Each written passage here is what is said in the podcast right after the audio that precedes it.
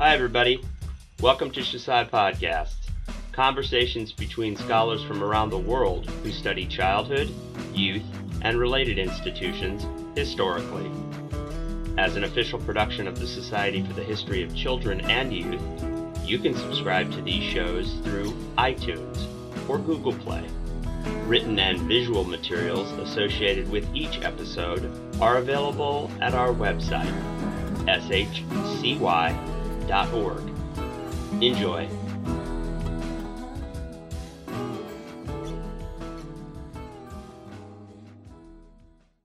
Hi, my name is Ai Tran, and I'm with the Department of East Asian Languages and Cultures at Stanford University. Today, I'm here with Professor Daphna Zur. Hi. Hi, Professor Zur. Could you tell me a little bit about yourself and your research? Sure. I am a professor of Korean literature and culture here at Stanford. I work I teach classes on literature and film and popular culture, but the field that I'm most comfortable, most compelled by is the field of literature, and I am here to talk about my recently published book, Figuring Korean Futures: Children's Literature in Modern Korea. Great. Thank you so much. I was wondering if you could tell me a little bit more about this book. What was the intellectual journey that you took to get to this topic, and how did you decide to write about literature for children in Korea? Yeah, so because this is an interview, you can't see my face, but I'm actually not a heritage speaker or a native Korean. And so I often get the question of, why I got interested in Korea in the first place, which is maybe subject for a different interview. But the story of my kind of intellectual journey on this particular topic is that I was actually toying with different interests that I had when I was in grad school at the University of British Columbia in Vancouver in Canada. And I was kind of at a crossroads. I was thinking maybe about travel literature. I think kind of trying to fit different parts of myself into, or doing some kind of a personal journey as well.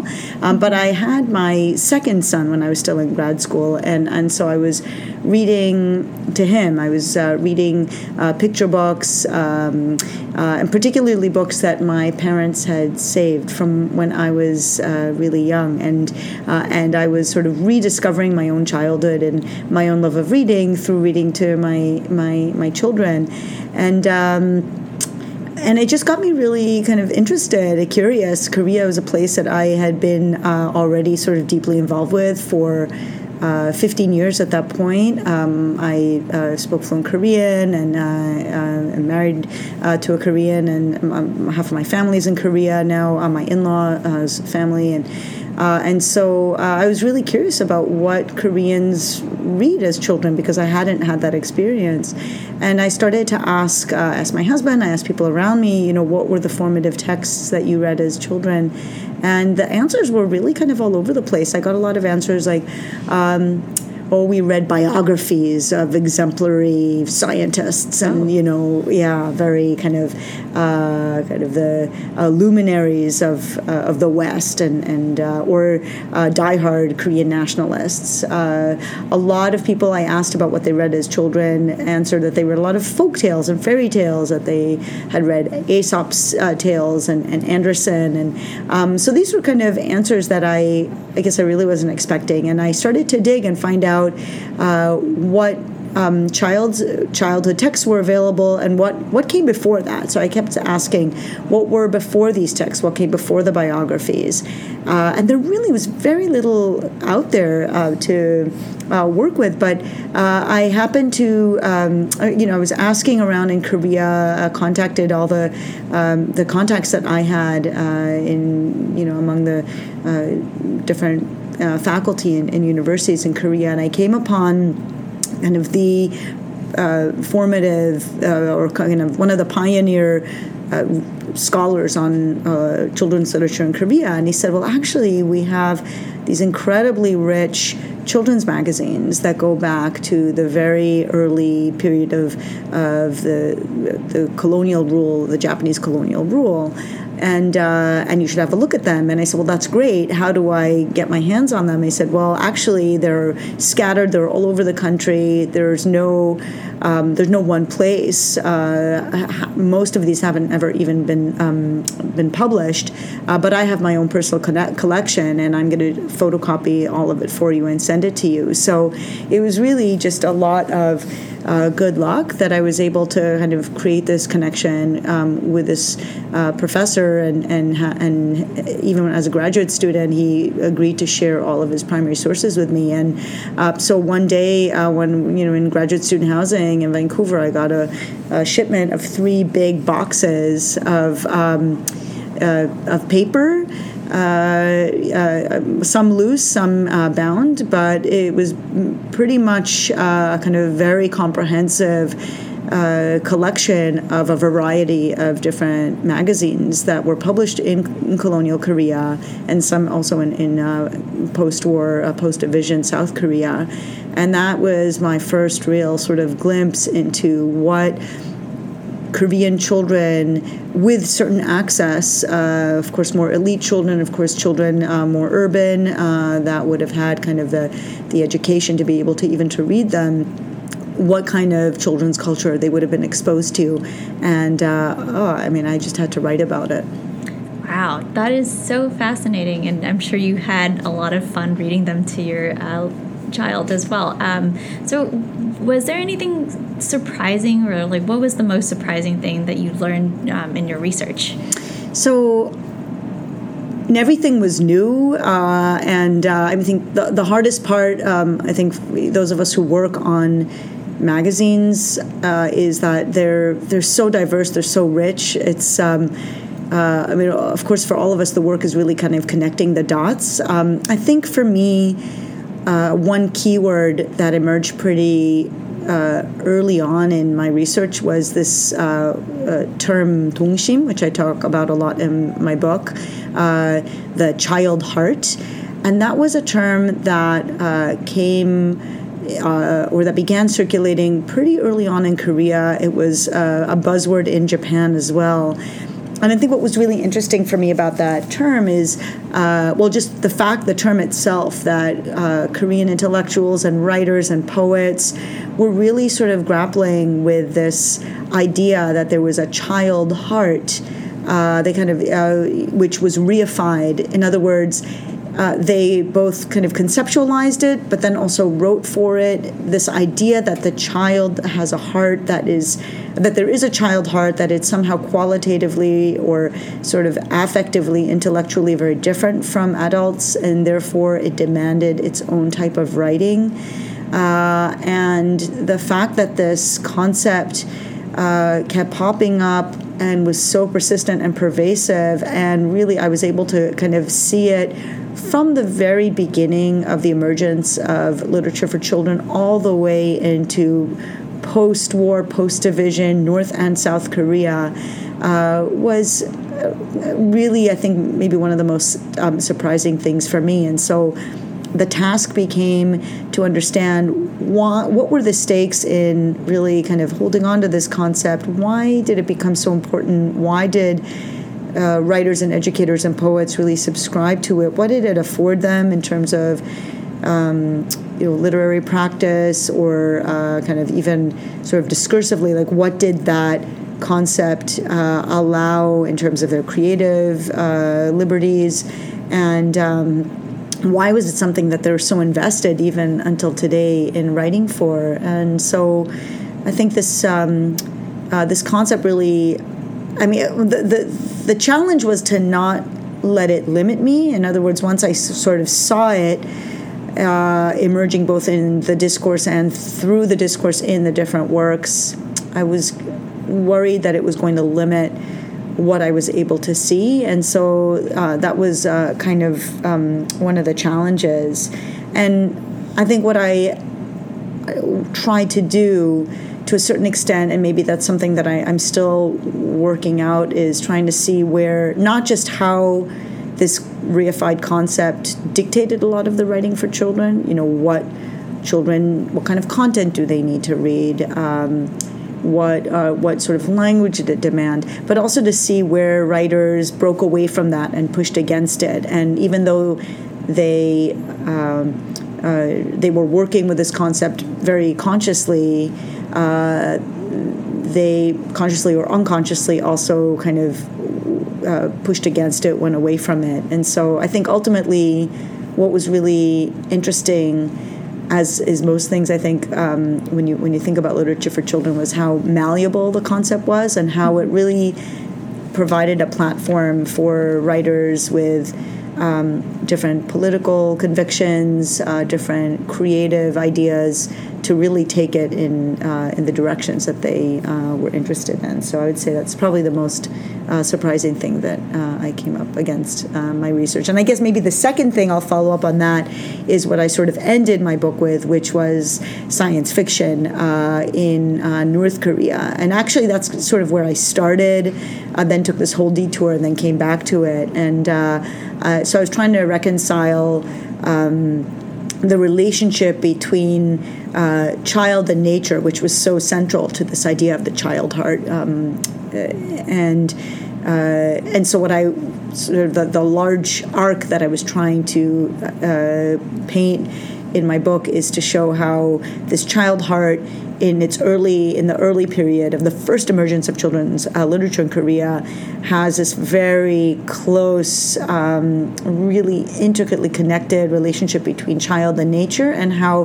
the post-war era, with the kind of emergence of science, you see this break between child and nature, and that brings us into this sort of very rich, interesting era of science fiction, and that kind of allowed me to really see the production of children's literature over a period of about 40, 50 years in a kind of a new way. Yeah, that was really fascinating, and I got a chance to read a couple of your chapters, really illuminating, and I had never thought about it that way, so it was really fun. And so from the book, when you read it, it's really clear that you worked with materials other than literary texts. You also are really attentive to visual culture, and I was just wondering, how did the extra textual aspects of your materials inform the way you thought about your own work?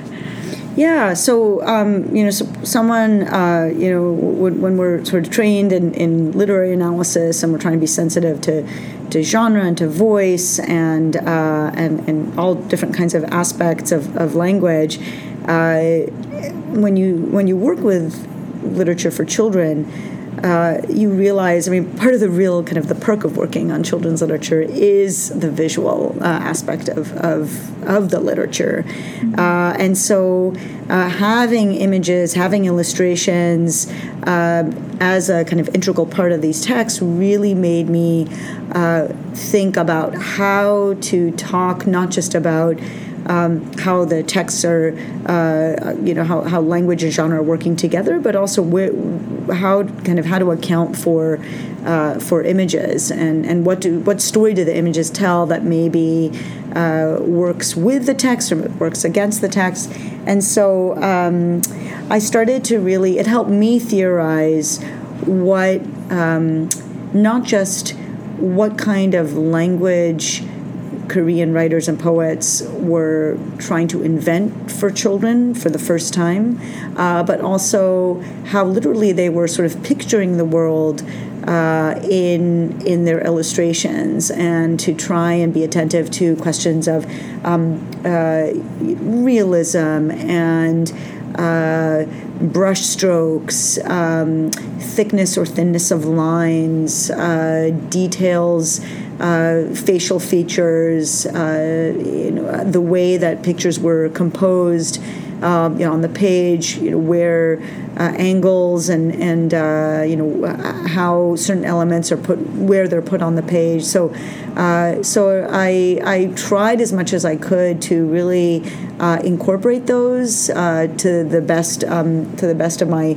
ability, and to show how in each period, each magazine, and according to each sort of political trend, The visuals also tell sometimes a complimentary picture and sometimes a bit of a challenging picture that really make the text into such rich kind of polyphonic text. So you have all these different voices, some heard more clearly and some less. But yeah, the illustrations are really so critical to those of us who work on literature for children. Yeah, and your research is about South and North Korean literature for children. So how would you hope that your research will offer to scholars outside of your field? Yeah, so, I tried as much as possible when I was working on literature for Korea to consider sort of these larger global questions of trends of literary ideas, contemporaneous ideas. So looking at Korea, you have to look at Japan to a certain extent, to kind of colonial Taiwan, and even to sort of 1920s, 30s China, but also looking at kind of Victorian fiction and looking to see how sort of global trends and global ideas about childhood and children's culture travels across the globe. And so I'm hoping that the insights that I was able to reveal in my work will be of interest to other scholars who work on colonial literature, who work on this really fascinating period of emergence of child and nation and language, which are so, which I think one of the things that makes Korean literature, children's literature, so fascinating is because the Korean language is being reformed. The Korean nation is undergoing so much turmoil because it's colonized, then it's divided, then you have separate regimes. And so this question of child and nation and language are implicated in such a close way. And so I'm hoping that the kinds of materials that I have uncovered and the sort of the theoretical frames that I conceptualize and also that I rely on will be of use to scholars who are working on similar periods, on literature from different places, not just on Korea around the same time, but for scholars all over. And I have to say, one of the things that I'm sort of revisiting these days also is because of my background, my heritage as a Hebrew language speaker and as a kind of an Israeli citizen as well, is looking comparatively at Israel and Israeli or Hebrew literature, I should say, and Korean literature. And there's so many parallels and so many interesting aspects and so many even shared visual language and visual culture that I think when you work on something like childhood, the global aspects of it are just endlessly fascinating. So I'm hoping that the work that I do will be of interest to scholars in the same way.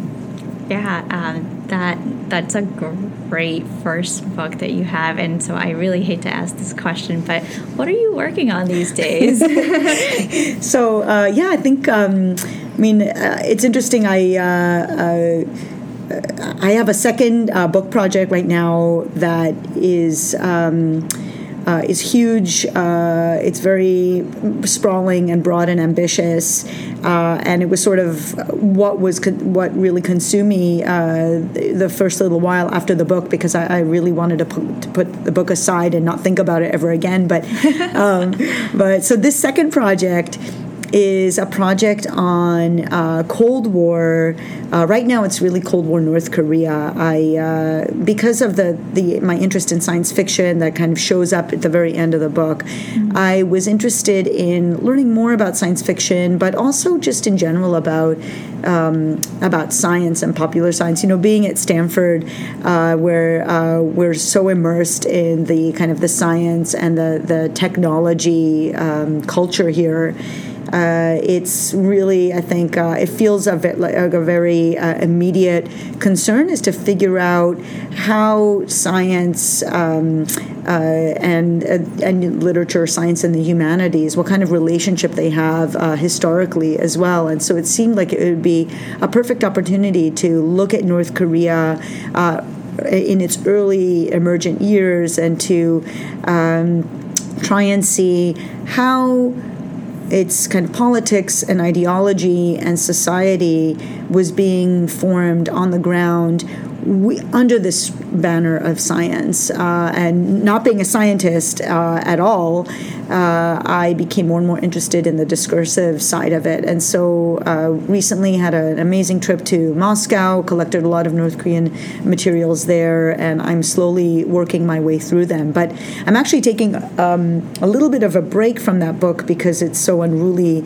And I've gone back to some of the materials from my first book because I became, speaking of intra or outer kind of textual materials, I started thinking more and more about the poetry and particularly the songs that were sung by Koreans in the 1920s as sort of like seen as the golden era of children's literature in Korea and poetry in particular. And it's just an era where you have in the children's magazines such beautiful poetry coming from some of the brightest, most talented writers. But there was also, they were composed and they were set to music. And so I have a bit of a music background, and I kind of found myself wanting to play their scores. They're all set to scores. So to play the songs, sing them, and kind of think a little bit more about the relationship between language and music, and how really sort of this kind of emotionally how children were sort of structured. Maybe going back to this idea of the child heart is to try to understand the how kind of what was the sort of the emotional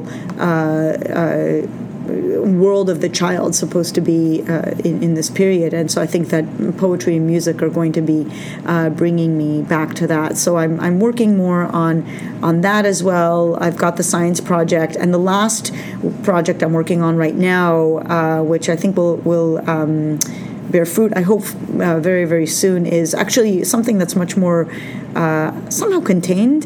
And it's I'm just writing an article right now on the translation of, in fact, Anne Frank's diary in North Korea in the early 2000s. It was a project that I came across Anne Frank's diary when I was looking for science fiction, and I found it kind of by accident and then put it in a drawer for about 10 years.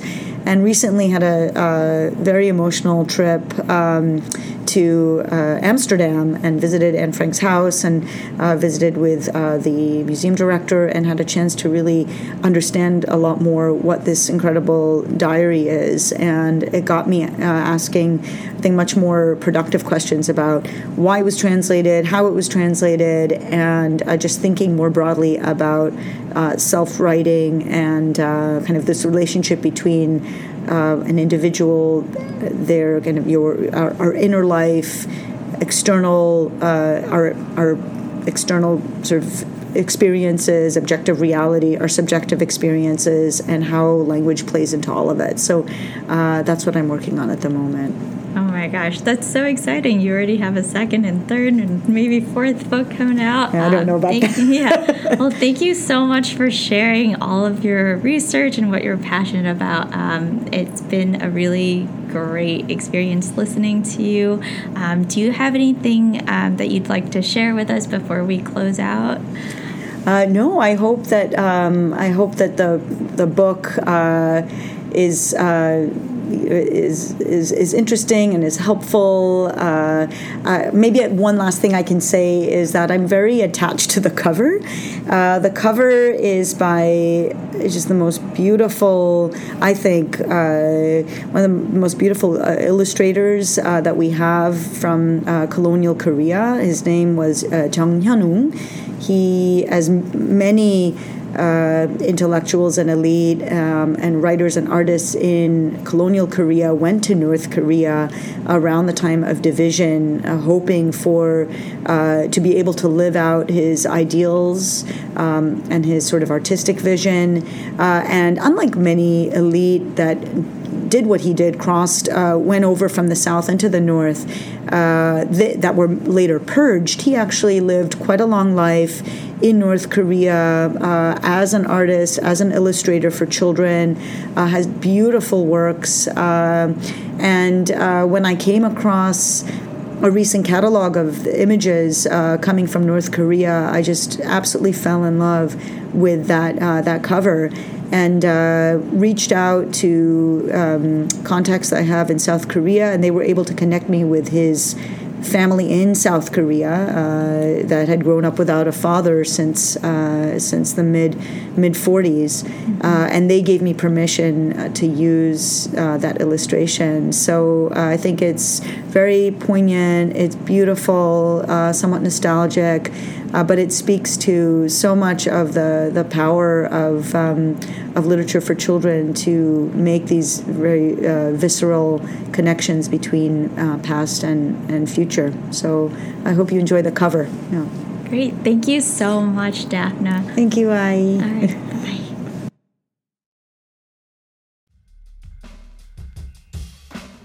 Thank you for listening to Shusai Podcasts.